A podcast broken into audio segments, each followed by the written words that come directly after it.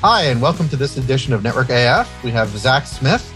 Uh, Zach is uh, has started multiple companies in networking, and we're going to talk about how to get into networking, how we learn, uh, open source in networking, cloud versus traditional networks, and uh, sustainability as well.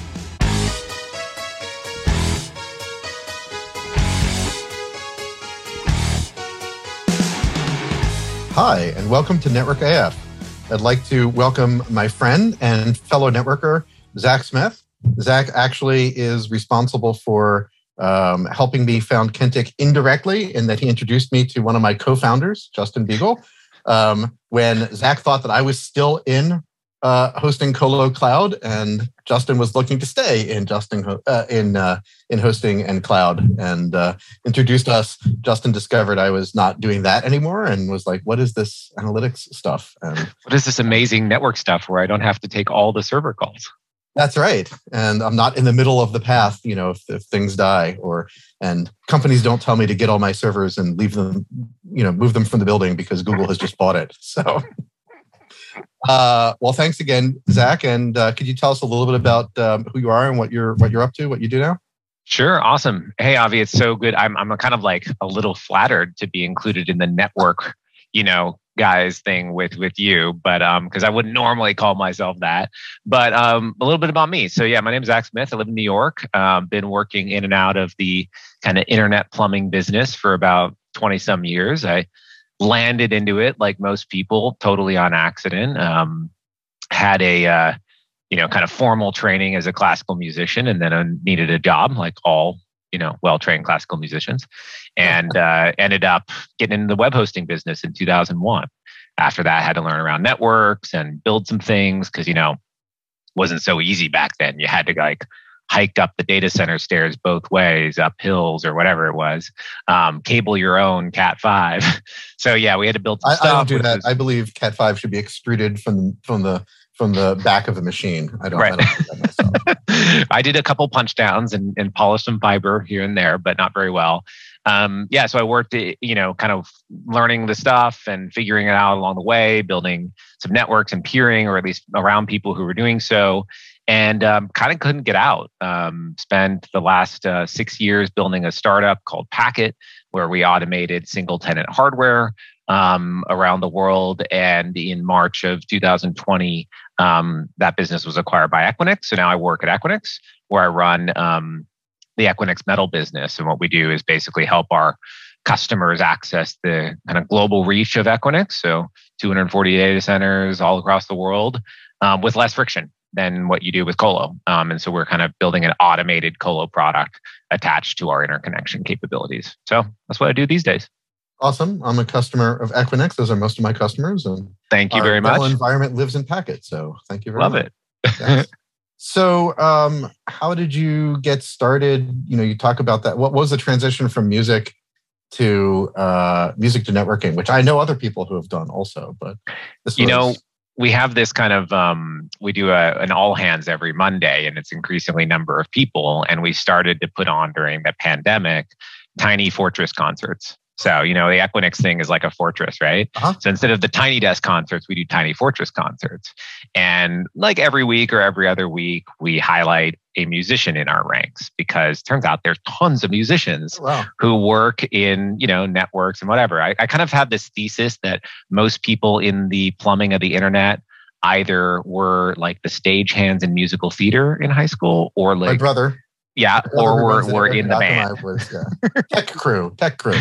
One or the other. Um, but uh, so yeah uh, my my story was um, not that glamorous. When i was working here in new york city to pay my way through college, I spent a bunch of time basically doing PC repair um, in Fifth Avenue apartments for for for rich old ladies, and so I figured out that I could make more money um, getting um, people connected to the internet with AOL disks um, and figuring out why their printers didn't work than uh, working at the box office at Juilliard handing out tickets for minimum wage. So um, that was kind of my intro into computers. I'd always liked computers. Um, some of my friends when I was younger were really into gaming, so I was the guy who like lugged around the the PC, you know, and and they were the ones who did all the gaming. Um, but it, it's cool. Uh, so I had been like comfortable with you know technology in, in a little bit of way, but never really thought about it as a career. I was studying for music. So after Juilliard, um, I needed a job and I ended up working a night shift at a bank doing PowerPoint. I was 6 p.m. to 4 a.m. working on PowerPoint decks for, for bankers who, who actually never showed up to work. They were out with customers. and I was sitting there. You couldn't leave because they might come back and they needed to have you like update all the prices in the pitch deck before the next morning or whatever. And so I had a ton of time and access to the internet. And so I started thinking this was just before September 11th and they were paying kind of ungodly amount of money for us to sit there and do nothing. And I was like, this is not going to last. So I had to figure out a real job or some some sort of thing. And, yeah, something. I was like, I'm to get ahead of this. Um, and so I said, I'll start a business because nobody would hire a Juilliard grad into like a real career. And so I um, I, I called a friend of mine. Uh, his name's John LaRue, and he was a family friend, the only person I knew who had ever kind of started a business or whatnot. And my parents were both in kind of, you know, trade businesses or, or, or whatnot. And um, he had started a CLEC called PacWest Telecom back oh, in the in the mid '90s. Yeah, and providing like dial-up hack call and things like that. And I said, "Hey, John, um, I'm thinking of getting into business. Should I start a phone company?" And he's like, absolutely not. do not start a phone company. Um, but he said, do start something uh, with recurring revenue because if you, you know, charge people, sell them once, and then you don't mess up, just treat them well, they'll usually pay you every month. And that's a good business model. And so I basically decided I was going to sell web hosting to musicians, $20 home pages, put them on the internet. Everybody needed a business card on the internet at the time. And um, and so I went to webhostingtalk.com and posted at 2 a.m. in the morning on somebody who could sell me a Linux server. A Linux?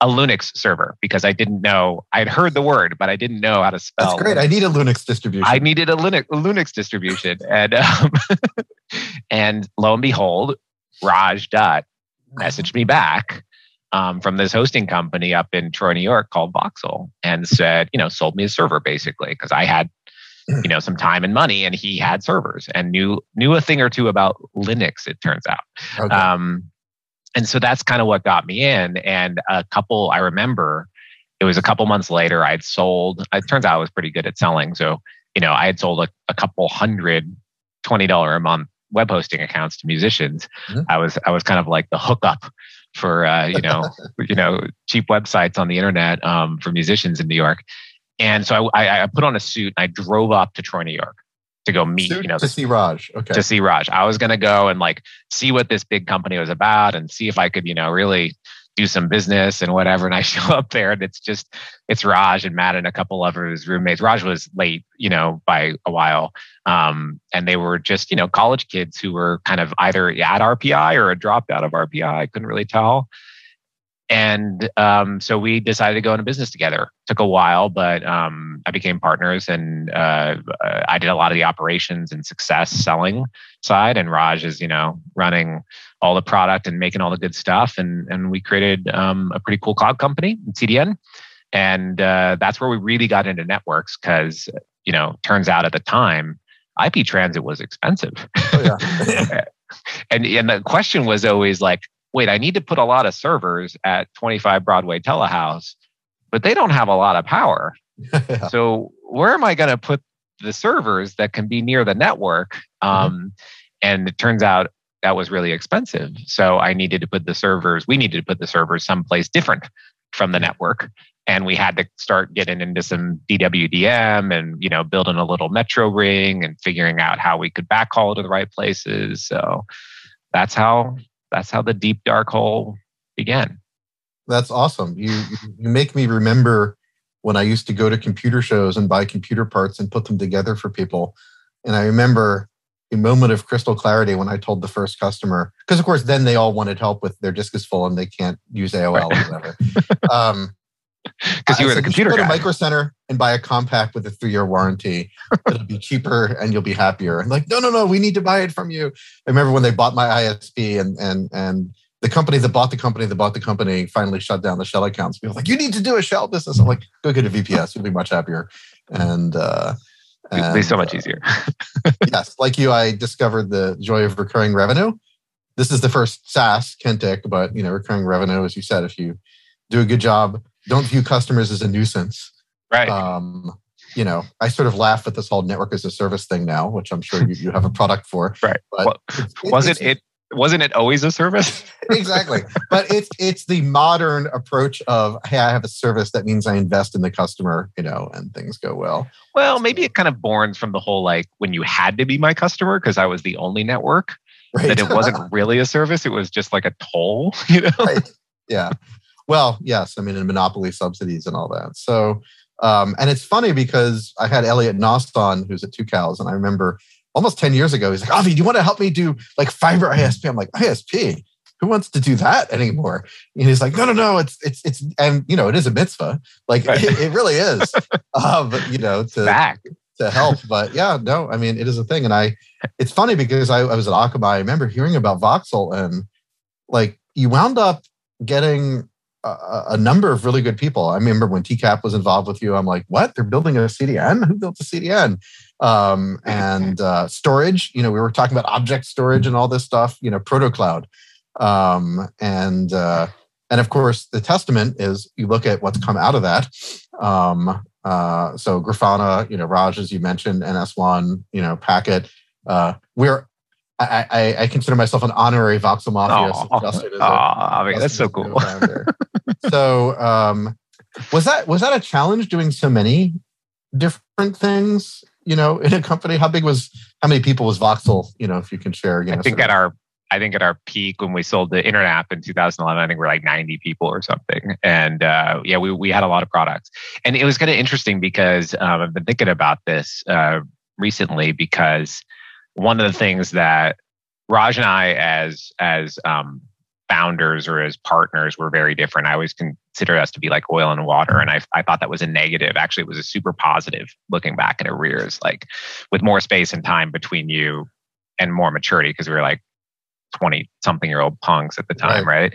right? Um, is, uh, you know, we had very different strengths. And one of the things that I was always focused on, I was kind of, I'm the kind of kid who wore my socks to bed just so I could get up and put my shoes on. Because I didn't want right. to be late for school, mm-hmm. right? Um, that, that, that's a little bit different with Raj, who's more focused on like the ideas and the creative. He frankly is a very very creative individual, and I was very like, well, what? How are we going to solve this problem? Where's the process for that? And like you know whatever. And so um, I was always really focused on the now in our business and how could we make money with this? How could we make sure to just stick to this thing? And Raj was always forward thinking, you know, and he, frankly, when in arrears, when I look back, he was already thinking well into, you know, how a cloud was going to work. Mm-hmm. You know, in 2003 and four, when we started hacking with Xen when we had no business hacking on Xen you know, and hiring well, and I remember developer. That was like um, like object storage. I'm like, why is an ISP thinking about object storage? That's awesome. Exactly. I love talking about object storage, but totally. We were investing in swift and, and committing on that. It's way too early for our own good. Like we didn't have resources for that but you know i think raj really saw where this was going but we just had bigger eyes than our stomach would allow frankly. And that that pushed us but it also attracted a lot of really great people to the mission of kind of utility scale computing and you know highly programmatic access to infrastructure primitives. You know we were kind of pushing that thought process. I mean execution was i think you know great due to some individuals but you know from a business perspective i think we maybe didn't capitalize on all of that. Um, but we certainly pushed the limit on where we were thinking and and i also would say that we just you know didn't have a lot how do we until until maybe 2007 or 8 we didn't have too much to lose okay. so it was kind of like yeah keep re, keep reinventing yourself and see what sticks mm-hmm. um, and it was a pretty exciting time of early cloud computing right because yeah. think how many hosting companies were around and how many it was very fragmented. There was just so much going on. Um, it's obviously consolidated to a large degree, I think, at this point in the internet infrastructure space. But individual regional data centers and peering exchanges were popping up, and like it was still a little wild west. So you could afford to go out there and throw the football and see what happened. Yeah, and I was through probably some some part of my own. I was communicating too technically and not enough at the business level. Mm. I was at Akamai and you know for about eight years tried to get us to build something which is now a thing native edge computing right. Um, because we had a java based edge computing but you know it would have been a different margin profile a different capital profile in the yeah. earlier days you know things different customer profile in a lot of ways too right this developer yes, customer but a lot of our customers ran their origin So it's like mm. people, right? What can mm. you abstract? If you look at what Akamai did with early provisioning system, commit rollback, you know, of systems, auditing, yep. logging, message queuing, it looks like a lot of those systems, you know, mm-hmm. if you mm-hmm. have a planetary scale computer. Yeah, big distributed uh, system. yes, but uh, could not uh, could not get that going. So it was, it was fun to see that kind of uh, that kind of innovation. Um, so, you know, the internet community is a little different, maybe than some. There can be some hostility, but there's also, you know, co-opetition. What yeah. was it? What was it like when you you know sort of got in? Did you have mentors? Um, you know. Um, I, I, don't know whether it was from the investment banking day or days or you know in in in the company outside the company you know um, what was it how, yeah how did you get in and well um, we had a really interesting setup first and foremost there was a big culture of open source um, at voxel which was how to contribute and put within the community um, we were a big committer to debian um, pushing out as many things that we could into into the open um, and our first one of the projects that we struggled with um, was an open source billing platform called CBMS, which then became a proprietary SaaS platform called mm-hmm. Ubersmith. And um, the reason why is because you know we we couldn't afford to continue to invest. The monetization angles of SaaS hadn't really right. occurred yet. Like you know, so we were kind of struggling with how to build this, but it was very community driven. So so for years, I mean, for the entire time that um, we ran Voxel, we also had this subsidiary called Ubersmith, which armed and provided provided billing platforms and device automation to basically all of our competitors. and so um, we were, you know, running the the back end of you know hundreds of different hosting and cloud companies as well as building our own and um, it was kind of an interesting line to to um, mm-hmm. straddle right for us but what i always found in the hosting community and in cloud in general networking i think more broadly is like it is a community, right? And that's like what I actually align between the early, you know, open source as a thing, right? And you can see it in other things, network for sure. Like, you know, now people get together. The internet only works if people are figuring it out together, right? And it's like the you gotta there's trust there, and you gotta build those relationships. And I mean, one of my first things in networking was establishing you know settlement free peering and, and to re- realize that that was actually built on trust with people. Like are we going to you know basically like send traffic to each other's networks? Is that how that's going to work? Um, and maintain capacity together and that's going to be good for both of us. Um, and so doing things like that i think you can see it in new, maybe not as much in cloud which is more of a i'm going to call it a, a verticalized proprietary you yeah. know approach to, to infrastructure. Um, and part of the, one of the reasons why i started packet was to help you know kind of try and normalize that field a little bit. But I see it also weirdly enough in in um, the one that reminds me of the my early days in networking and and, and hosting is actually um, blockchain. That is also yep. really this kind of decentralized, distributed, community driven thing where it's kind of rising tide reaches all boats, make the tent bigger versus you know capitalize on the thing just for yourself and um, I see I found a lot of community and partnership um, throughout that, and it wasn't always shared um, with other maybe hosting companies and whatnot in the earlier days, but I found through open source alignment and then through networking um, that those were very very inclusive communities that always wanted to help talk about it. They're passionate. They had you know robust communities and knew that they needed to figure out how to work, otherwise the whole thing didn't work. Um, and I think that's been one of the superpowers of of um, you know infrastructure businesses have been that community driven approach and i'm hopeful that in things like saas applications and mm-hmm. you know cloud that that can that can also be a thing you know and, and uh, but like for me it was always great because i never you had to you had to get over and this is something maybe i learned at juilliard but like you have to be okay being the stupidest person in the room like i went to juilliard and i was like there are two out of a hundred people who auditioned for the for the double bass thing got in. So I was like, not bad, but I was absolutely the worst at the school. Let's be clear. Like there were like virtuosos, and I was kind of you know making it along. So you have to be willing to be humble and eat that. And when I first got into um, networks and hosting, I don't know anything. But as long as you're willing to ask more questions, I've found that people are really interested to share and help, which is pretty cool.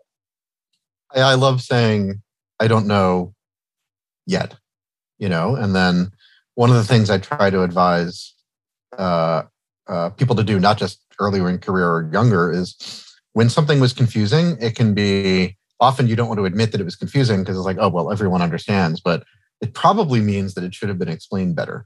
Um, when I got into networking, it was all this Cisco mumbledygook about the, you know, the NLRI. Right. Blah, Special blah, command blah, that, that you had to know. and or I was talking with someone who works at VMware, and it's like I had I told them I had to stop reading the Yellow Bricks blog because like I know what the things are, but it's like a stretched vSAN, blah blah blah, and I'm just like I don't know. It's but you know the open source is is sort of the antithesis in some ways of the vendor ecosystem of everything. Is you have to fall into the certification hole and and do that. I guess question for you is, um, is that doing well by doing good? Have you seen a positive ROI on that at Voxel and, and then at Packet? Because I saw you were very aggressive at Packet, you know, giving giving resources to open source and recently open sourcing, not re- that recently. COVID creates this like air gap. I remember in person yeah. was when you did the announcement at reInvent of the of open sourcing, uh, you know, your your your provisioner. Yeah, yeah. Yeah, I mean, I it served me well. Um, I I think that overall the concept of creating bigger ecosystems and more opportunity generally like i said a bigger tent has has mm-hmm. proven to be pretty good right? And i think especially in technology where it's all about opportunity there's more things around the corner. We just need to encourage those to happen. Um, and so being a part of widening the tent or broadening that has always been a good strategy for me. It's also part of you know broader mission right? If if if your if your goal in your job is to like I want to be the number one this that provides all the things for that. Okay, I mean that's a that's a goal, right? There's also a broader goal, at least you know I've attached myself to is you know like we want to enable this for the world, and however that happens, hopefully we're going to play a part in it. and but we still want to enable this for the world. And so like when we started Packet, the idea was that software was becoming more portable becoming more distributed and more, I'm going to call it open, right? And yet infrastructure was actually becoming more closed. It was harder to use and less accessible. And I thought back in my early days of the career and how we started Voxel, like you, we went to Alex Rubinstein at NAC, yeah. and he gave you know us a half rack and a and a borrowed switch and showed us how to be on the internet and helped out. That would not be very possible today. Like Right. For somebody to just walk in and get a half rack of colo from somebody who helped them get going on the internet, and um, and so in a weird dichotomy, you had this instant, easy consumption based access to infrastructure and backbones and thingamajiggers, but you couldn't actually innovate on it mm-hmm. at your own pace because you weren't allowed to go play around on a global backbone. You could just right. use it. Well, and um, you could just you know connect and break things but now people don't like it if you break the internet. right it turns out. There's like real things going on on it. I'm sure we'll get to that later. Um, but so so one of the reasons why we had started packet was this idea that we wanted to enable you know um, easier and better access to technology infrastructure that could be paired with software so that magical things could happen for the world. Sustainability could be achieved through you know better use of our resources. Mm-hmm. innovation could happen that you know was maybe inaccessible in in one or the other on, on its own. Um, and i struggled for many years. We tried and we wrote a blog post back in 2015 about how we i was like we're gonna OpenStack is is is is ready we're going to do it. We're going to get in there with money and resources. We're going to fix bare metal provisioning in in OpenStack. And it turned out, no, we weren't. so many choices. OpenStack had too many choices. Like run away, run away. Like dictator. Sometimes you need a little bit of in the middle. Like here's the things. Here's the way to do it. Not like five choices for everything. And so you know, we just we had thought like open was the way, and it was it was just the wrong place to do it at the time and so we ended up creating kind of a proprietary set for automating physical hardware how to make physical hardware accessible to developers that was our mission right and um, so we ended up creating this and then we we we really wanted to open source it early on in 2015 actually but we struggled with well how do we do that when the community is so niche? There wasn't that many people who cared about it. And how could we like the worst open source projects are the ones that die alone on the internet you know like um and so how could we do this when when when we couldn't find the community? And so it took us a while to build a community that we knew cared deeply about fundamental infrastructure just like we did And then eventually we were able to find the resources and support bringing that out. And now it's pretty exciting to see what's happened as part of the CNCF. Um, we think fundamental infrastructure paired with portable software is an incredible boon to, mm-hmm. you know, not only our business, but tons of others. Um, and I think we're firmly on the broader, bigger tent is going to equal, you know, more awesome things at this point. Also, if if the open source isn't the core, what we've seen, or I'd say struggled with, is it actually takes more resources uh, to be oh, to yeah. have that community involvement because of course then you get everyone's opinion. When we started, right.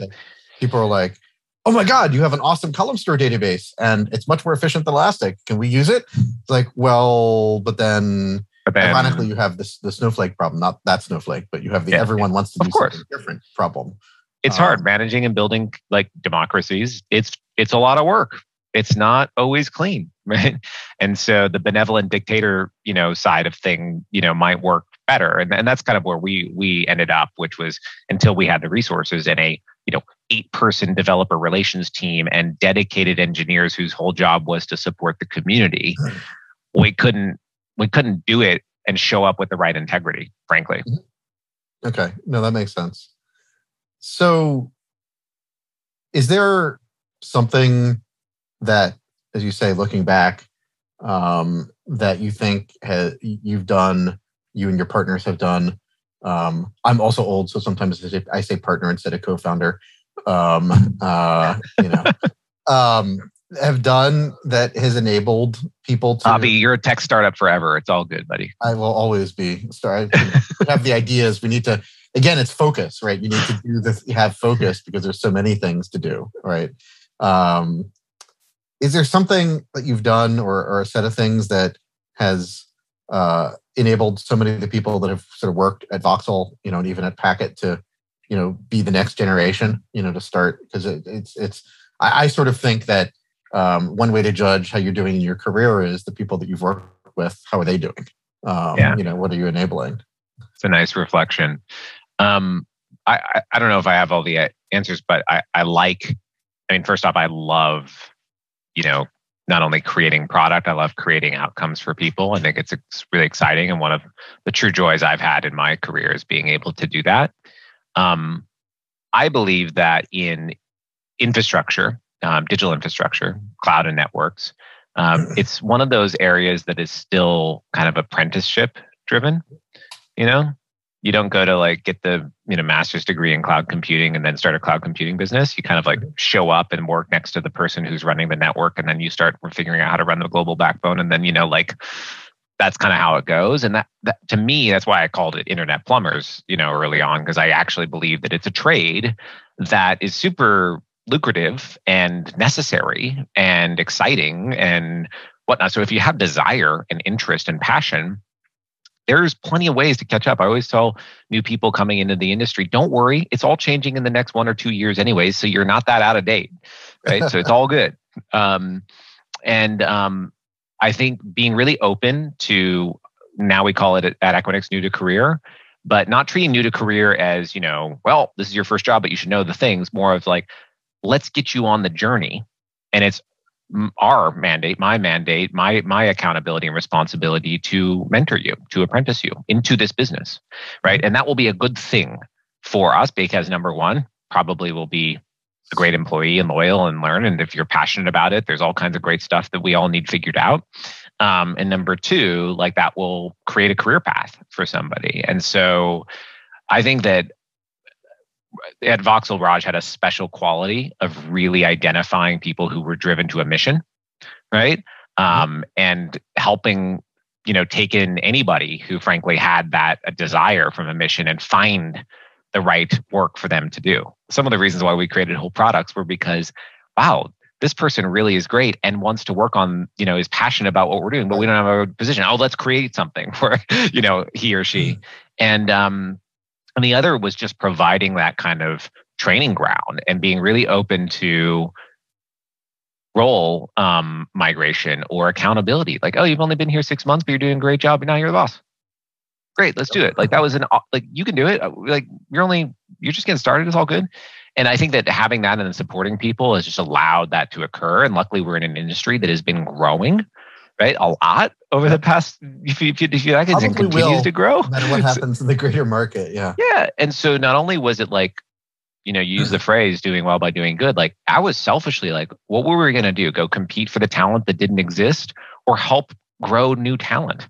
Like create new awesome leaders and people. So I think that's just been a, it's been a, a mission that I've always had, um, both selfishly but for the community because it helped me. I just came into this this industry as a bass player didn't know anything about Linux. and yet it's done really well for me because other people said, Hey, yeah, like that's okay, said Raj. Let me show you how to do this. And, you know, Adam Rothschild would always answer my questions. And then Alex would give us a colo rack and say, huh? It's cool, let me show you. Right. And those things people gave and opened doors from a technical standpoint. And then from a business standpoint, um, just had a lot of great breaks along the way. Frankly, I always consider startups to be messy and you can't you can't you know figure out timing sometimes. It just like the, the, the world aligns, but you can increase serendipity. and so, you, you know, put creating in a position to take maximum advantage of getting lucky, but you do need to get lucky sometimes. You absolutely need to get lucky. And and then so sometimes the people you just meet along the way, as long as you're receptive, um, you know, can really just change um, your trajectory. And for me, I've had several of those from, um, you know, uh, Raul came into Voxel in 2009 and we were out of money. We were growing so fast that we couldn't afford to buy anything. And nobody was giving any debt at the uh-huh. time. Yeah. And we were just like, we had this super weird position of like, oh my God, we're growing really fast, but we can't grow because we have no money. Um, because we were bootstrapped and had had no capital base. And um, Raul is just such a great partner. He helped us raise the capital. He helped institute like a lot of the things I live by today in running businesses that were not like I was always overcomplicating it. And he's like, listen, it's not that complicated. You have the right people in the right seat doing the right job, and they're probably going to do amazing things for you. So focus on that. And uh, hey, Zach, like stop worrying too much about things you can't control and start figuring out what you're going to do about that today. And so he gave me some really just incredible personal coaching that showed me how management and leadership, you know, could and humility along the way um, could really create better outcomes. So, you know, that's been a, a pretty pretty awesome ride is to meet some of those people along the way. So we talked about a, a, a few things that are related. Mm. Um, getting them young or at least early. It could be someone who's 50 but in, new into the industry. Mm-hmm. Um, but especially getting people early in career is a much more diverse pool of candidates than if you say people that are you know later in career. So if you're trying to build, you know, yeah, um, especially in our industry. Yeah, yeah. Um, I mean, or the peering world is more diverse, uh, you know, than say the core internet engineering world. Yeah. Um, at Packet Fabric, um, Anna talks about trying to sell to computer science people that, as you said, it internet is a distributed system. You know, wouldn't you like to, if you're a math person or if you're a computer science person, like, wouldn't you like to study the biggest, you know, distributed system that's the most critical? Um, and uh, you know, at, at my net access, Alex had the other net, net access, NACnet. Uh, my net access, there was we looked for the bright shiny eyes, but it's actually a positive thing to say, hey, I don't know you know where can you show me or i'm interested in systems or web hosting or networking totally. or oh my god if somebody if shows up and they raise their hand saying i am super interested don't know anything about this but i really want to learn you're like awesome. I almost feel like we need to sometimes um, we need to uh, maybe anti-train people that in college you know it's sort of like oh i'm going to get a job and they're going to tell me what to do and um, you know that isn't necessarily encouraged so i sort of feel mm. sometimes when we get people that come through i'll say the system i i have all but two classes of an undergraduate degree so i went through the system i have one semester grad school actually at stony brook which gail did not live, like living out there but uh, uh, but my isp like you had already started and it was clear it was either going to make money or make me very bankrupt because uh, I could buy an infinite number of modems, but I didn't have the capital for it. Um, so, you know, what's what's the trade-off between or i guess let me let me let me go back mentorship and yes. you know the ways in which this is similar to you know being an artisan in in the 1200s mm-hmm. that that's good but is that is that trickier with covid does it sort of deny access and make it hard. Like I think sometimes one of the challenges is how do we help formalize some of it in a world where you know we don't get to pattern by hanging out with each other you know as much as we did. Is that is that you say net positive or are there are there things that you you think about that we could improve with that uh, you know mass uh, sorry um, you know the the the the, the uh, tradesperson and apprentice model yeah um, I think it's a net positive. I think that the concept of like, ooh, we'll hang out at the water cooler was already pretty pretty selective, right? Yeah. Um, and so, yeah, I mean, if you had a badge to work in 111 8th and then you were already there, then we could hang out at the water cooler. Mm-hmm. Um, so I think that, you know, flattening in terms of remote has been awesome. Um, and I, I spent a bunch of my time. I'm the chair of an operating board of a nonprofit called Pursuit, which is based in Queens, New York, and helps bring underrepresented communities into the technology ecosystem. And we mainly focus on full stack developers and whatnot.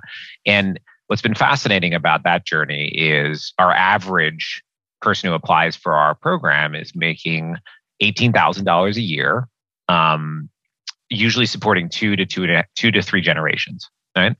and um, and our you know after a one year program that we put through on nights and weekends and all the other times where they can actually participate including getting internet access and mm-hmm. providing computing resources and finding you know quiet places to work you know and do, do your studying um, average um, income average across the cohorts is $88000 a year mm-hmm. which is pretty incredible because it doesn't change that person's life. It changes everybody around them. Right. Yeah. And creates tons of possibilities for like, oh, I didn't know. Well, she did that. I guess I could do that. And that starts to happen and occur. And we've graduated several thousand people into tech jobs at this point um, doing this. What I love about that is the now. Um, we've we always had a barrier, um, frankly, with pursuit, and I've seen it as I've entered into a larger company and never had it at Packet where we had a remote first. We don't care if you have a degree, like, uh, you know, felony background check on, you know, misdemeanor drug thing, not an issue for us. Mm-hmm. Like, you know, we had very what I'm going to call progressive hiring standard. Well, we also had to because we were looking everywhere in the world for talent right. with, you know, a certain set of budget that we could afford and certain kind of things, whatever. And so you were always like willing to reinvest in like a globally, you know, with a lots of you know, kind of I'm going to call it the more thin rules, obviously basic background checks and things like that, but like whatever. And and what I found at larger companies is there's systemic things put into the hiring processes that really wow. go against this, yeah. right? And so, you know, we've worked to change that here at Equinix, whether it is like where you're home out of, like you had to be out of certain offices, um, whether it was minimum degree requirements or skill sets that naturally went against new to career or anybody with a non-traditional path in terms of you know um, education or yeah whatever like must have at least you know for an entry level job must have at least six years of experience in the career i'm like what well how's that going to work you know like and so figuring out how to change some of those things and then build right by the way they aren't incredibly successful talent acquisition strategies long term because you're competing you know with a very very aggressive technology landscape these days, as you know, right, for talent. And so you end up fighting over the same things. And so what I've tried to do is help, and I think it is an opportunity. I call it being long term greedy, mm-hmm. which is like, is it easier to hire the person that already knows how to do the things? I guess so. Maybe if you can find the person, if the budget works, if they stick, if the culture fits, all these other things, right? Yes, it might take a little longer to invest and mentor somebody. Maybe it costs you more resources but actually long term greedy like like average it out in like a startup this is where i focused because um, averaging out over a few years i actually think that the invest in people and grow them strategy is actually has a better roi in almost all cases from what i've seen at least in my career. And one of the areas that i worked in packet was venture backed um, i know we shared some similar investors and whatnot was getting buy-in from my investors who immediately turned to like, okay, when do you turn on the hiring and the recruiting because we need to go fast because you just got your Series B. I'm like, well, you know what I really want to do is like I want to go and invest in a mentorship program and go longer and bring new people because that's going to be a talent strategy for me mm-hmm. over the next 24 to 36 months. And they're like, that's way too long. You need to go get people now, right? Like, well, and so trying to get the buy-in from venture capital I think is also really important and get like the social accountability side for VCs to say, hey, hey, when we do your Series B, we are going to make sure that we support and fund a mentorship program, like an apprenticeship program, because we know that that's a hiring strategy that will be sustainable in our, you know, inclusivity goals as well as you should, you know, uh, getting talent. blog about that. I think people understand in the VC world the um, compounding nature of SaaS, as the great mm-hmm. Writes about right? The the investments we make you know and the virality of it. But often i mean i've seen not my investors i have great investors but investors where i've said hey i heard i see this company shutting down. We can help place those people. And like not my problem. Go talk to the whatever interim cio ceo i hired to you know do the do the company. I'm on to the next thing. Right. Um, but you know really it helps the ecosystem the venture ecosystem and you know even you know other companies in tech. Um, I, I would say that Avi, like you, you probably see it, but I think one of the biggest risks to our industry in general is the lack of talent. Like we need more talent. We need more diverse talent. We need a broader base of ideas of talent. Like that is all good for our industry. So I think supporting that in yeah venture companies, in Fortune 500 companies like what I work for. And I'm really proud that Equinix has a strong inclusivity message in DIB. They've been extremely receptive and changed tons of things related to our hiring. And actually, the, the pandemic and the remote work you know situation has actually forced a lot of those things because everybody's rethinking their talent strategies right now yeah. because of global. Yeah. When we you know, started, investors were like pre pre COVID, we were two fifths local in the Bay Area and three fifths remote, and people like, is that a conscious decision? Um, it's like, no, we, as you said, we just need to hire people, and if right. they're good people, we'll hire them wherever. But I, I do struggle with. I think the industry struggles with this, with how do we do that. Uh, I'm told I can't say osmotic learning because those are two big words, mm. but the the the apprenticeship model yeah. formalize it and and and you know. I have some I have some inspiration there, and for me, I think you have to commit to the model. But by the way, like I work at a company now that has 13,000 people all across the globe. The concept of like being in the same place at the same time is not an option, right? right. Yeah. And so like as a knowledge company, we have to find ways to be inclusive. For example, Zoom meetings are pretty cool. They're not very inclusive when you have people all the way around the world and asking people to get up at 4 a.m. in the morning to join your all hands. Like, okay, well, I guess we should really think about how we make communication you know knowledge sharing participation to be inclusive regardless of time zone right or language barriers or whatnot i'm inspired frankly by open source right? My early days participating in linux had three kind of communication modalities. One message boards. Threaded contextual conversations Use that, were asynchronous. Usenet right? Asynchronous communication that have deep context that you can still go and google and find the thought process behind very complex technical decisions in the Linux kernel because it's mm-hmm. like it's there. And so that that might be useful for right now, but somebody coming in who wants to add to that didn't need to be there at the time. They can still get the context, which is so powerful. The second thing is then real-time collaboration. Right? IRC, Slack, you know team zoom whatever it's real time. We can we can meet you know wherever we are we can have a communication uh, time zone obviously being the challenge but like we do that. And the third thing which i think is what we really got to get back to asap were you know hallway track conferences get together break bread build emotional connections with people right? And i think like if we can mix those three things not realize that it's just one it is you know yeah. you know asynchronous but deep amount of knowledge synchronous but like relatively hard for context you know or or large amounts of volume sharing. And third is human connection. Like i think that's a strategy that can work across apprenticeship models too. You just have to be folk you can't be like oh if it was easy and they were sitting next to me. Like well it's not. So you know we have to design around those things. And a lot of that will have to do. I notice things like onboarding new new to career people is is hard. Oh yeah. Right? takes a lot of work. And i think back to i used to was it like GE or somebody who would um, like do like the rotations? Like you would mm-hmm. spend the first yeah. six months rotating yeah. throughout every part of the business. Yeah.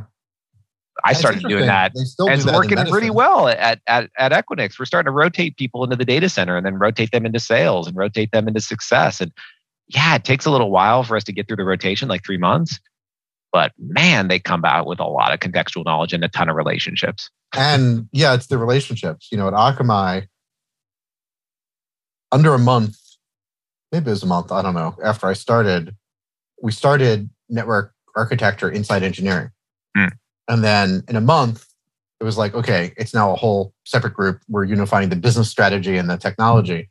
In that month, now it was, you know, Bubble 1.0, we added 400 people in that month. The right. relationships that were built by having, you know, had that inside engineering and, you know, help all the way to this day, um, where my brother still has that job, you know, running running the network group. And um, uh, yeah, so rotating through to meet those different people, which might take you one or two years if you were just sitting in your siloed thing and reaching out and trying to create those connections if it was a forced rotation. So i think there are strategies let's put it that way. What would be super cool if if and i think that this is an opportunity for companies to work together maybe in the networking space maybe in cloud infrastructure like there can be blueprints you don't have to invent all this stuff there can be like please fork my repo on how to do an onboarding process that is inclusive you know like we that would be cool when when we have spare time. Come on, I'll give, you and me I'll on the it, weekends. I'll give it to first round. Uh, first round capital runs a Quora like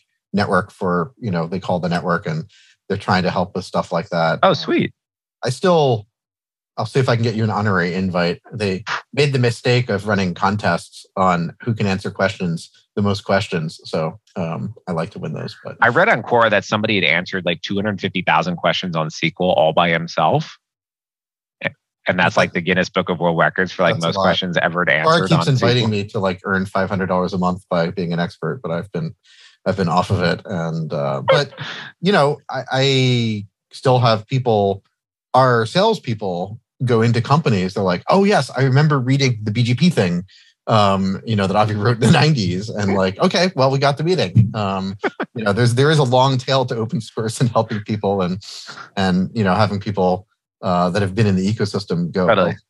But I still, yeah, I still think that we have to think about some of that, some of that apprenticeship, as you were saying, documenting, you know, across the industry. And I know yeah. Nanog's thinking about it, you know, and it's tough. But for someone that wants to break in, mm. um, you know, in open source, you go, you know, people can look at GitHub and you know, you experience working in teams that you, frankly, just having a college degree doesn't usually um, even didn't really used to but you know doesn't necessarily well, what can people stand out you know if they're interested in uh, uh, you know in showing that they're that they have the bright shiny eyes you know and they're interested what what makes someone interesting as yeah well i mean obviously uh, github is just a great place because it's super transparent right i always you know, when I interview people, which I don't do very often these days, but when I get an interview people and they say, I'm super passionate about this, I just look them up on GitHub. I'm like, really? Are you?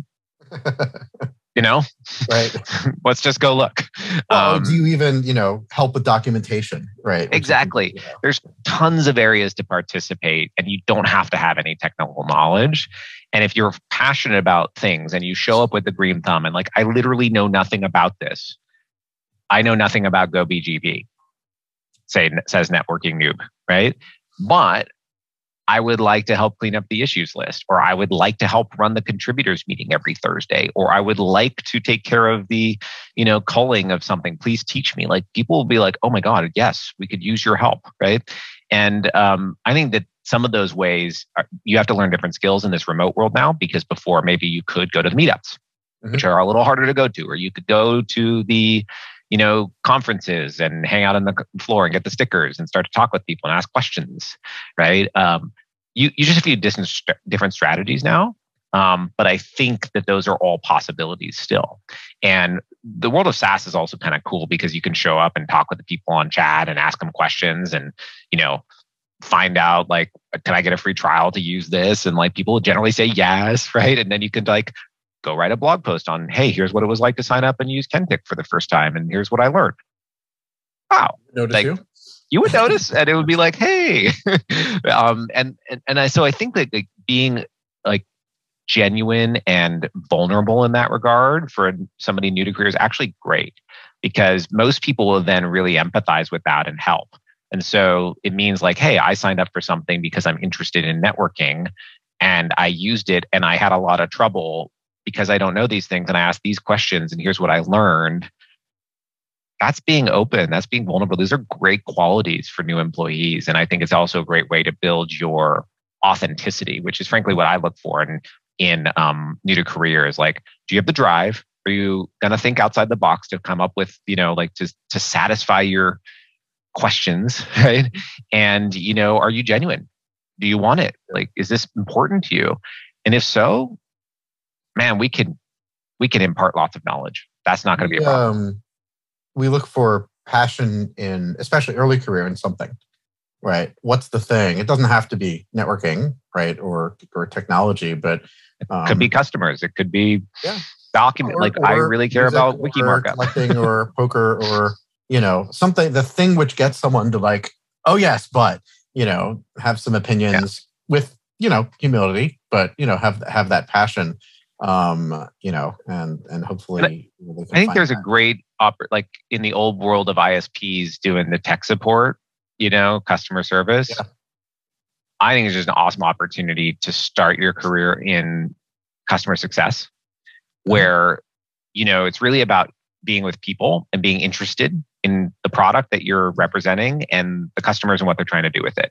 And, and like, there's what, so much to, so much opportunity in customer success right now because all of sales is transitioning from this like sales led motion to success led where being deeply you know passionate about helping people use the thing is the game right? Mm-hmm. and so that is just a great entry level right? Where you don't have to be in sales. So you can don't you know you have to get in that but you can be in the let me help people and such a great way to learn and interact a dozen times a day or whatever with people trying to use a technical product. So I think there's a lot of new opportunities as tech moves from just being like the tech side of thing to mm-hmm. tech enabled sales and tech enabled success and tech enabled marketing and tech enabled content, right? So Absolutely. even pretty cool product and design, which is like, how can we make this easier for people? You know, the the platonic ideal is every support ticket is a bug. In practice, we don't you know, with enough functionality, sometimes you can't actually do that. People have disagreements, right. but um, yeah, I think maybe we could do better as an industry on the SaaS side too. And again, I mean, Packet was sort of yes, it was it was SaaS principles, but you know, towards towards yeah, SaaS-ish. helping people understand what is the map of a SaaS company, you know, mm-hmm. and, and, what are the skills and, and overlaps. I'll, I'll definitely think about that. Um, uh, you know, as we do as we do, uh, you know, recruiting. Uh, oh, and if you're listening to this and you're new to career, like just reach out to Avi or me on LinkedIn yeah. and bug us because yeah. we will probably reply because that's something we do. Um, and don't feel shame to do that anywhere. You know, reach up, hold your hand, and say, "I want to learn more," and yeah. you'll probably get a fairly positive response. Happy to do an intro. It might not be exactly you know our field, so. Um, well, we'll do it at the end also. But how how should people reach you if they're they can't if they're listening to this and need to reach you right now? Um, so uh, the snail mail at no, just kidding. um, so I'm on Twitter, ZSmithNYC, or I'm on LinkedIn, which is ZSmith. I managed to get that one. Um, both of those are the best. Um, you can also find me in Lower Manhattan, generally around. I drink coffee, so I'm usually at a coffee shop or something. Fortunately, Sasabundu is not in Lower Manhattan, and nor is uh, Hill Country Barbecue. So exactly. Yeah, but those are the two best ways. Twitter, DM me um, or mentioned, and uh, LinkedIn is a great way as well. Um, and always happy to uh, connect or, or, learn more. I also sit on, like I said, um, you know, the operating board of Pursuit and participate in that pretty heavily. So it's another great place if you're interested in launching a career in tech or or whatnot, transitioning from a different kind of um, career path. That's a really a good place where I'd be happy to happy to meet you. Okay. Cool. And I'm Avi Freedman at Twitter and LinkedIn, and avi at kentik.com.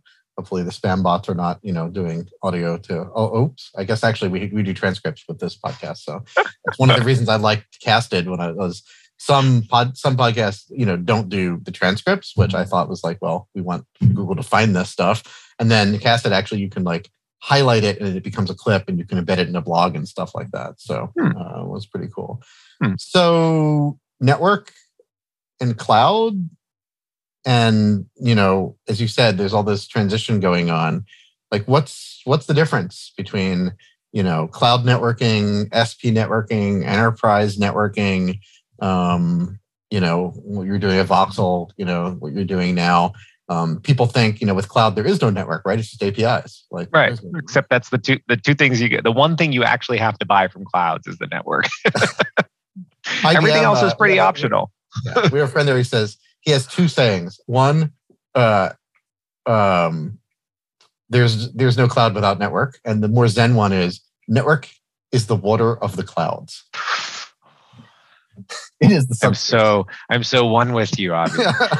um, well, you know, we think a lot about networking in a broad sense um, at Equinix. Um, I mean, it's the core of our business, although you know six plus billion dollars of our revenue comes from selling you know co-location and related. Right. it's like the reason why people do that is because they can interconnect at equinix. And so networking is kind of whether it's you know at layer zero or you know above is kind of where we generally derive our our value and kind of our mission around creating connected ecosystems. Um, i think that like most parts of the technology stack networking is undergoing a really really seismic shift in most enterprises um, from effectively a pretty static, um, I'm going to call it back of the house mm-hmm. operation, um, where it was in service to kind of some pretty slow changing product cycles and slow changing business cycles, right? Kind of akin to a telecom product cycle in a regulated market. Like you don't right. reinvent you know MPLS every year, right? You know, kind of thing. And so there's a lot of networking that has is built into a kind of concept of a very long cycle and slow change, which allows you to have things like functional handoffs between the architectures and the operations, you know, or like, you know, those things can can really kind of work because you can create the run book and the training manual and then train everybody on how to do that. And then like that that can subsist for a while. Right. And we we kind of used to have that in software too right? Waterfall create software ship it once every three years like install it and support it with the ops team who did the supporting of the software and the patching while other people wrote the software right? right. And now now we're in this like continuous release cycle of whether it's SaaS or related, where like write it, run it is the is the deal. Like in right. DevOps, SRE model, I don't care what you want to call it, but like it's moving too fast and it's too complex to possibly do operations separate from the the the creation, right? And so I see that happening like it's like a, an echo right now that I see happening in the network side where there's a big transition towards the world network is pretty much software. Right. Right obviously there's a significant amount of other things that are required just like in software you need the computer to run on it but like there is this like wide concept of of of, of the transporty thing and whatever but network in, in in terms of a capability set is, is software right and yep. now that's starting to move at software speed which is frankly a challenge for some of the organizing structures of a lot of enterprises and service providers. Service providers got there faster because they were in the business of doing more of it. But enterprises now who are finding that digital is their core competitive weapon or their core competitive defense, whichever one you want to do it, like digital is the thing. Well, like networking is just like one of those software tools. And so I think that's causing it to move faster and and be part of the innovation cycle versus this like back office. So my my my hotels or restaurants analogy is now it's moved front of the house. It's experience. Network is the experience. So, any uh, as as we wrap here, any last you know thoughts, advice you would give earlier, Zach? Um, uh, maybe I guess would you still go to Juilliard? I guess that's the question. You know? Hell yeah. I would still go to Juilliard. Okay. That was great. It was like my best choice ever. Got to New York City, met people who were like world class at something and like tried to, uh, frankly, learn how to be self critical. Um, I would say, you know, ask more questions. Um, it's just like always helpful. And so young Zach, you know, although ask questions, still had quite the, uh, you know, we all have our little egos, right, and uh-huh, whatnot. Yeah. And I would, I would chip mine down. And the and the other one is I would probably, of course, and this is probably what every forty something year old says to their twenty something year old self is like, take some time, enjoy like what you, you know, like I was so jackrabbity, like ready to get going that I think in a lot of ways, some things that I did in life and business, you know, I, I, I passed by too quick. Well, Avi, thanks for having me. It's been super fun catching up with you and talking. And um, I'm glad that we didn't get too far into networks because, you know, shaky well, ground for me. We, we can do that next time. We can do that okay. next time. Um, so again, Zach, how? So it's network as funk, right? Network as fun, network as funk, all those. Things. I got you. Okay, yes. cool. API for network as a service. Uh, so how how should people find you? again? Yep. Z Smith on LinkedIn or Z Smith NYC on Twitter. And uh, I'm not going to give you my corporate email because it will most definitely get stuck in the spam. So okay, well we won't do that. Well, thanks again, and um, um, thanks for catching up. And I've definitely got some follow up topics that we can nerd about uh, offline as well. Thanks, Avi. Take care.